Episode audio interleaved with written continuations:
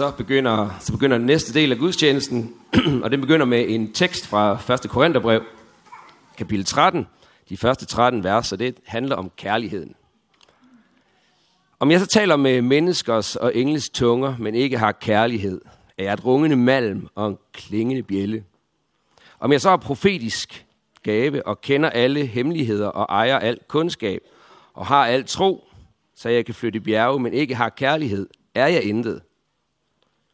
Om jeg så uddeler alt, hvad jeg ejer, og giver mit læme hen til at brændes, men ikke har kærlighed, gavner det mig intet. Kærligheden er tålmodig. Kærligheden er mild. Den misunder ikke. Kærligheden praler ikke, bilder sig ikke noget ind. Den gør intet usømmeligt, søger ikke sit eget, hisser sig ikke op, bærer ikke nag. Den finder ikke sin glæde i uretten, men glæder sig ved sandheden. Den tåler alt, tror alt, håber alt, udholder alt. Kærligheden hører aldrig op. Profetiske gaver, de skal forgå. Tungetale, den skal forstumme, og kundskab, den skal forgå. For vi erkender stykkevis, og vi profeterer stykkevis. Men når det fuldkommende kommer, skal det stykkevise forgå. Da jeg var barn, talte jeg som et barn, forstod jeg som et barn, tænkte som et barn. Men da jeg blev voksen, aflagde jeg det barnlige. Endnu ser vi i et spejl, i en gåde, men da skal vi, da skal vi se ansigt til ansigt. Nu erkender jeg stykkevis. Men da skal jeg kende fuldt ud, ligesom jeg selv er kendt fuldt ud. Så bliver der tro, håb og kærlighed, disse tre, men størst af dem er kærligheden. Amen. Tak for det, Henrik. Lad os øh, kort bede. Kære himmelske far, tak fordi du er kærlighedens Gud. Og jeg beder dig om, at den kærlighed også må øh, tage bolig i os. Jeg beder dig om, at du må åbne vores øh, hjerter for at tage imod din kærlighed. Og dit budskab til os i dag i, øh, i de tekster, vi skal høre. Amen. Jeg har, øh, jeg har hele den her uge været sådan ret opslugt og fascineret af den tekst, vi skal læse i dag. Og, øh, og det siger noget om, at Guds ord simpelthen bare er fantastisk. Øh, og kan gribe os og, så, og kan tale til os. Øh, det har den i hvert fald gjort øh, ved mig i den her uge. Så nu skal vi lytte til evangelielæsningen. Jesus tog de 12 disciple til side og sagde til dem, Se, vi går op til Jerusalem og alt det, som er skrevet ved profeterne om menneskesønnen, skal opfyldes. Han skal overgives til hedningerne, og de skal håne ham. De skal mishandle ham og spytte på ham. De skal piske ham og slå ham ihjel. Og på den tredje dag skal han opstå. Men disciplene fattede ikke noget af dette. Det var skjulte ord for dem, og de forstod ikke det, som blev sagt. Da Jesus han nærmede sig Jericho, sad der en blind mand ved vejen og tækkede. Han hørte, at en skare kom forbi og spurgte, hvad er der på færre? De fortalte ham, det er Jesus fra Nazareth, som kommer forbi. Der råbte han, Jesus fra Nazareth, Davids søn, forbarm dig over mig. De, som gik forbi, troede af ham for at få ham til at tige stille. Men han råbte bare endnu højere, Davids søn, forbarm dig over mig. Og Jesus stod stille og befalede, at manden skulle føres hen til ham. Da han var kommet derhen, spurgte Jesus ham, hvad vil du have, at jeg skal gøre for dig? Han svarede, Herre, at jeg må kunne se. Og Jesus sagde til ham, bliv seende, din tro har frelst dig. Straks kunne han se, og han fulgte ham og priste Gud, og hele folket så det og lovpriste Gud. Det er, øh, det er Guds ord til os i dag. Det er øh, fastelavns søndag i dag, som I kunne se på øh, udklædningen. På onsdag så begynder fastetiden, man kalder det aske onsdag. Det er en tid, hvor vi retter vores fokus mod påskens begivenheder. Vi reflekterer over, hvad påsken betyder for os. Det er 40 dage, hvor man sådan traditionelt set har skåret noget af det uvæsentlige væk. så det egentlige, det kan stå klarere og tydeligere for os. Det har man for eksempel gjort ved at faste på forskellige måder. Og tanken bag det er, at sulten og længslen efter det, vi faster fra, det skal skærpe os og give os appetit på Guds ord og en længsel efter ham mere i vores liv. Så derfor er det et oplagt spørgsmål at stille sig selv i dag. Hvordan vil du og jeg bruge tiden frem til påske på at øge vores appetit på Gud og på hans ord? Hvad skal der skæres væk i dit liv, for at du kan mærke sulten igen?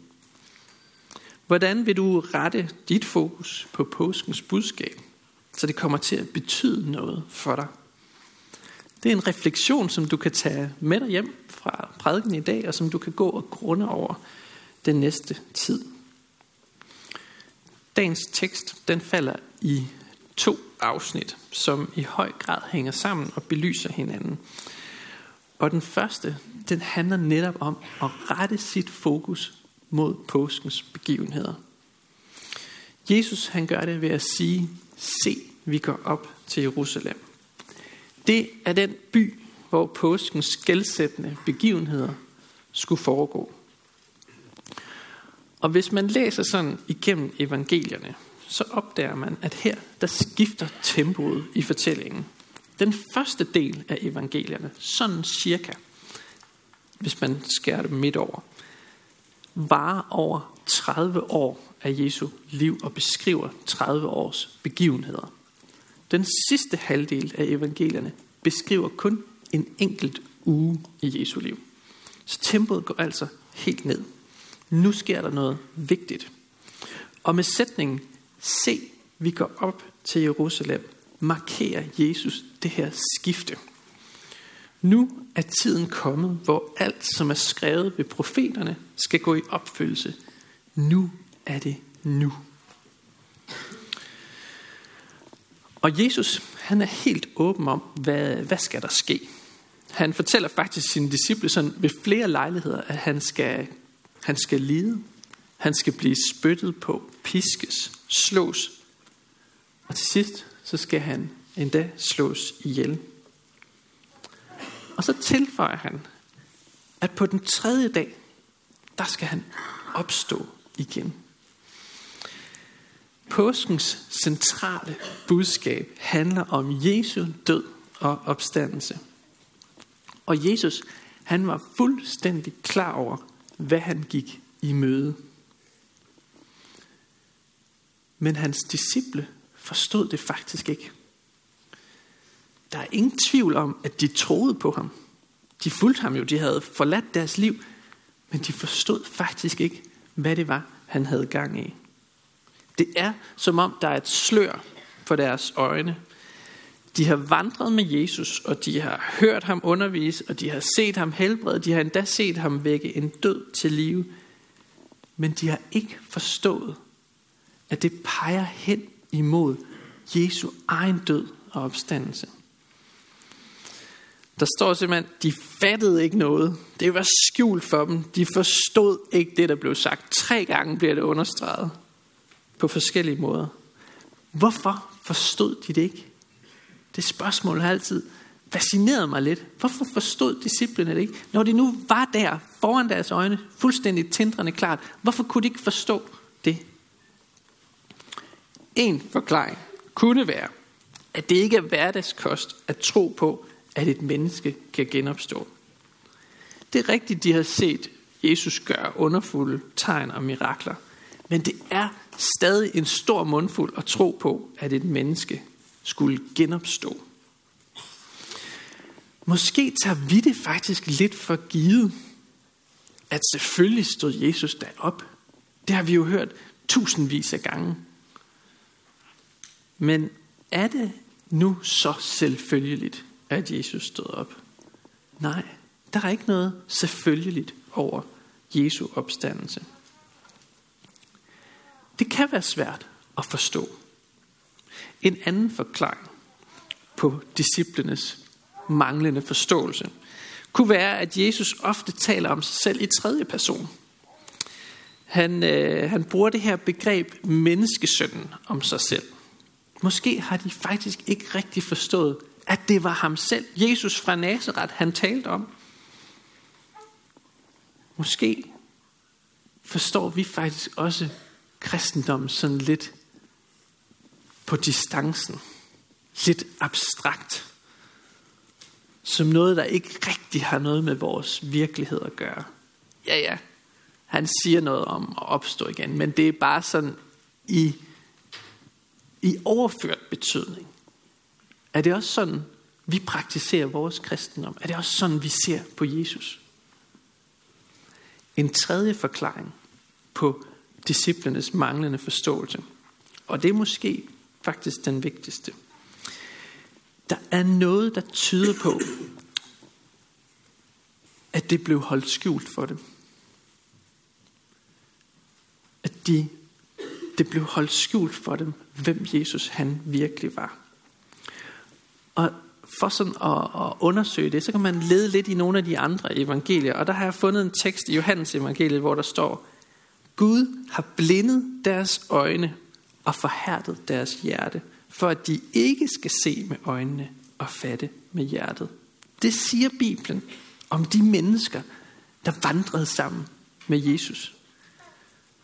De havde et slør for deres øjne.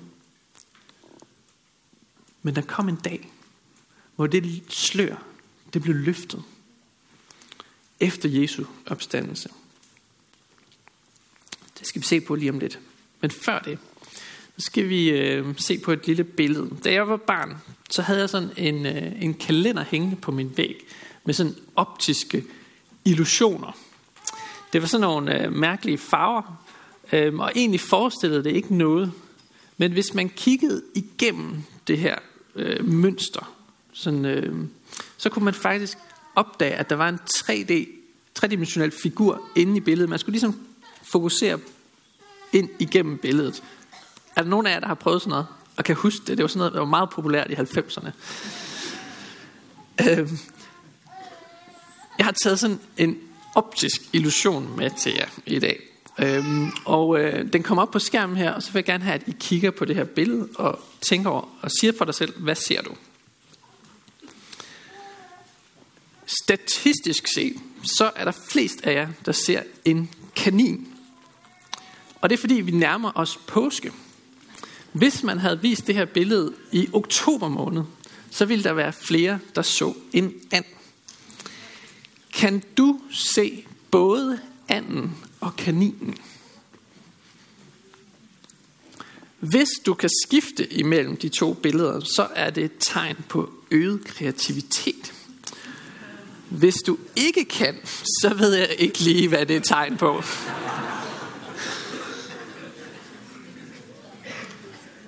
Det mærkelige, det er, at vi kigger jo på det samme billede, men vi ser to vidt forskellige ting. Og det var det samme, der gjorde sig gældende for Jesus. Disciplene og mange andre kiggede på den samme Jesus, hørte ham tale, så ham helbrede, men de så vidt forskellige ting. For nogen, så var han en politisk figur, der skulle redde mennesker fra en besættelsesmagt. For andre, så var han en healer, der skulle redde dem fra deres sygdom.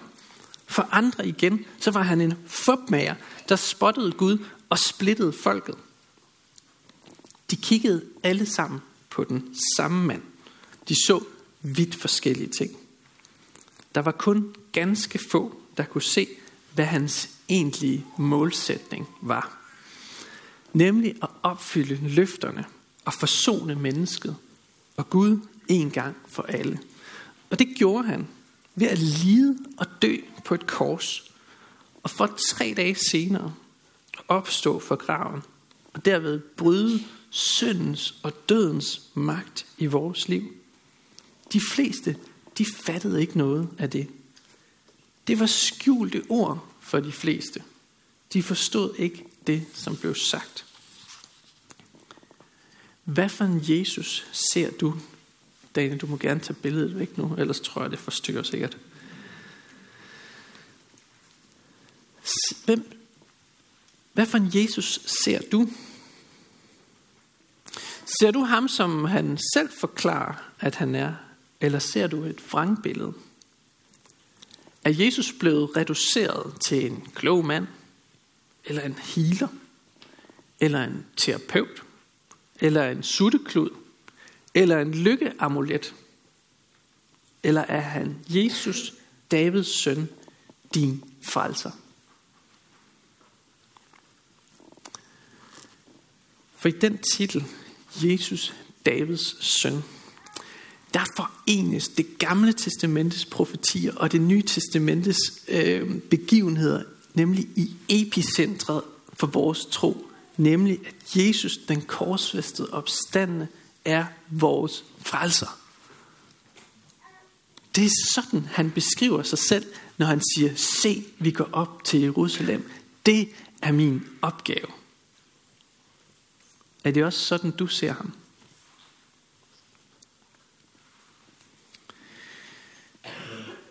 Det var den første del af, af teksten til i dag. Den anden del, den hænger virkelig godt sammen med det, vi lige har hørt, og spejler det på en måde, hvis, hvis I forestiller det.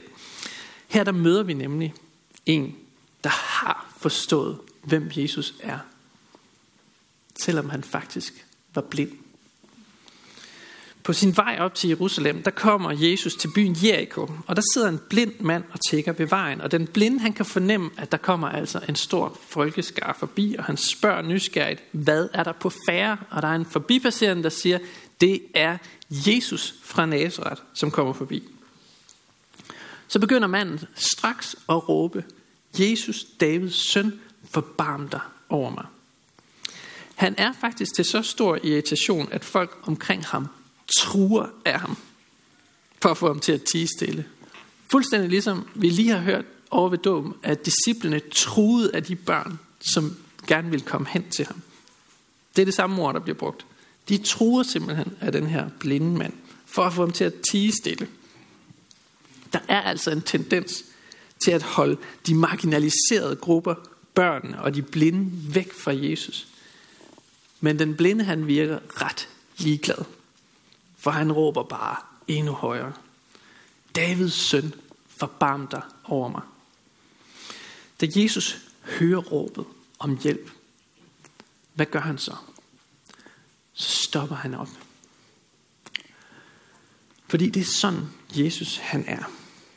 Han forført manden frem og stiller ham det her fantastiske spørgsmål, som også er et spørgsmål til dig i dag som Jesus stiller dig. Hvad vil du have, at jeg skal gøre for dig? Jesus spørger manden, hvad vil du have, jeg skal gøre for dig? Den mægtigste, vigtigste, helligste person i hele verden stopper op og giver sin tid og spørger den her helt ubetydelige tigger i vejkanten, hvad kan jeg gøre for dig? Det er virkelig stort. Og det siger noget om, hvem vi har med at gøre her. Det er selvfølgelig ret åbenlyst, hvad den blinde vil svare på Jesus spørgsmål.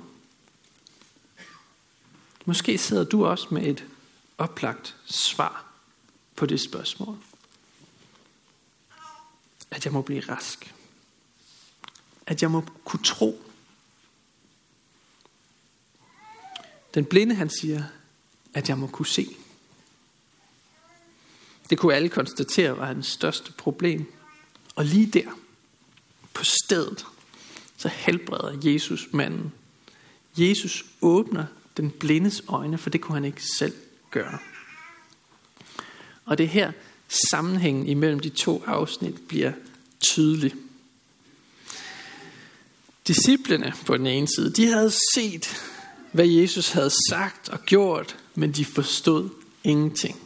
Den blinde mand derimod kunne ingenting se, men havde forstået, hvem Jesus han var.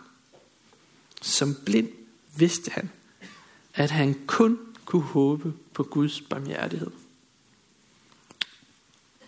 Og det er vigtigt at få med fra den her tekst. Og det, nu, kommer, nu vil jeg sådan slutte af og runde af. Vores egen forestilling om, hvem Jesus er, den kan ligesom komme til at stå i vejen, så vi ikke kan se, hvem han virkelig er.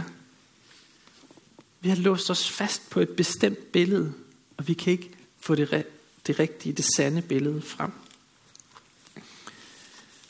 Men der er håb og gode nyheder for den blinde. Den blinde skal nemlig komme til at se. I Esajas bog, kapitel 42, vers 7, der står der i den første Herrens tjenersang om Jesus. Du skal åbne de blindes øjne. Ikke kun i fysisk forstand, men Jesus er kommet for at åbne vores åndelige øjne, eller vores øjne i åndelig forstand. Så der er også håb for Jesu disciple, selvom de ikke forstod noget på det her tidspunkt. Prøv at tænke på Emmaus-vandrene. To disciple, der møder Jesus, efter han er opstået. Og de forstår faktisk ikke noget. De kan ikke se det. Men pludselig, da Jesus han bryder brødet, der åbnedes deres øjne, står der, i passiv form. De genkender Jesus. At komme til tro er som at få åbnet sine blinde øjne. Det store vendepunkt for disciplene, det er Jesu opstandelse. Efter Jesu opstandelse, så går det op for Jesu disciple, hvad Jesus havde sagt. Og der forstår de, hvorfor han skulle dø. Deres øjne åbnes af det faktum, at han er opstået. Og den lidt provokerende sandhed i dagens tekst, det er, at det er gennem blindheden, at troen, den virkelig kan vokse. Det er først, når vi erkender vores eget manglende syn, evne til at se, at troen får gode vækstbetingelser. Det er den blinde, der får givet synet. Og beretningen i dag gør det sådan helt tydeligt, at det ikke er noget, vi sådan kan, kan gøre selv. Det er ikke noget, vi bare kan tage. Nej, troen, det er en gave, der gives til enhver, der råber, Jesus, Davids søn, forbarm dig over mig. Som jo faktisk er blevet en, en meditationsbøn i kirken, øh, den her bøn. En lidt ændret udgave. Jesus, Guds søn, forbarm dig over mig. Og jeg lover dig, at hvis du ønsker at se, så vil Jesus hellere end gerne løfte sløret for dine øjne og for hvem han virkelig er. Han stopper nemlig også op ved dig, ved dit råb om hjælp og spørger, hvad vil du have, at jeg skal gøre for dig? Lad os bede sammen.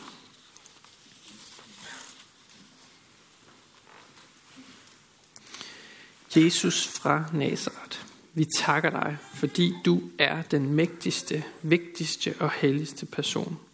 Vi takker dig, at du stopper op og ser den enkelte. Og vi beder dig om, at du vil lade os se vores åndelige blindhed og høre vores bøn om barmhjertighed og skænk os synet, som du gjorde med den blinde mand. Vi takker dig for fællesskabet omkring gudstjenesten. Tak fordi vi kan mødes i frihed og tilbe dig. Styrk os i indbyrdes kærlighed og udrust os med nådegaver til fælles gavn og opbyggelse. Og lær os at række ud over egne behov. Vi beder dig for menighedens børn, både de fødte og de ufødte. Beskyt du dem og lad dem få lov til at vokse op i troen på dig. Vi beder dig for menighedens konfirmander og unge, for deres liv og vækst i troen. Vi beder dig for ægteskabet og dem, der lever alene. Giv os din kraft til at leve efter din vilje. Vi beder dig for skærn, by og omegn, at du, Jesus, må blive kendt, troet, elsket og efterfuldt. Vi beder dig for Niels Jørgen Fogh, menighedens vejleder, at du må styrke ham i hans arbejde og holde os alle fast på Bibelens grund. Vi beder dig om, at du vil være nær hos alle, der er ramt af sorg, sygdom og lidelse. Giv os mod til at være til stede og visdom til at lindre smerten hos hinanden. Hør os, når vi i stillhed hver især beder for en, vi kender.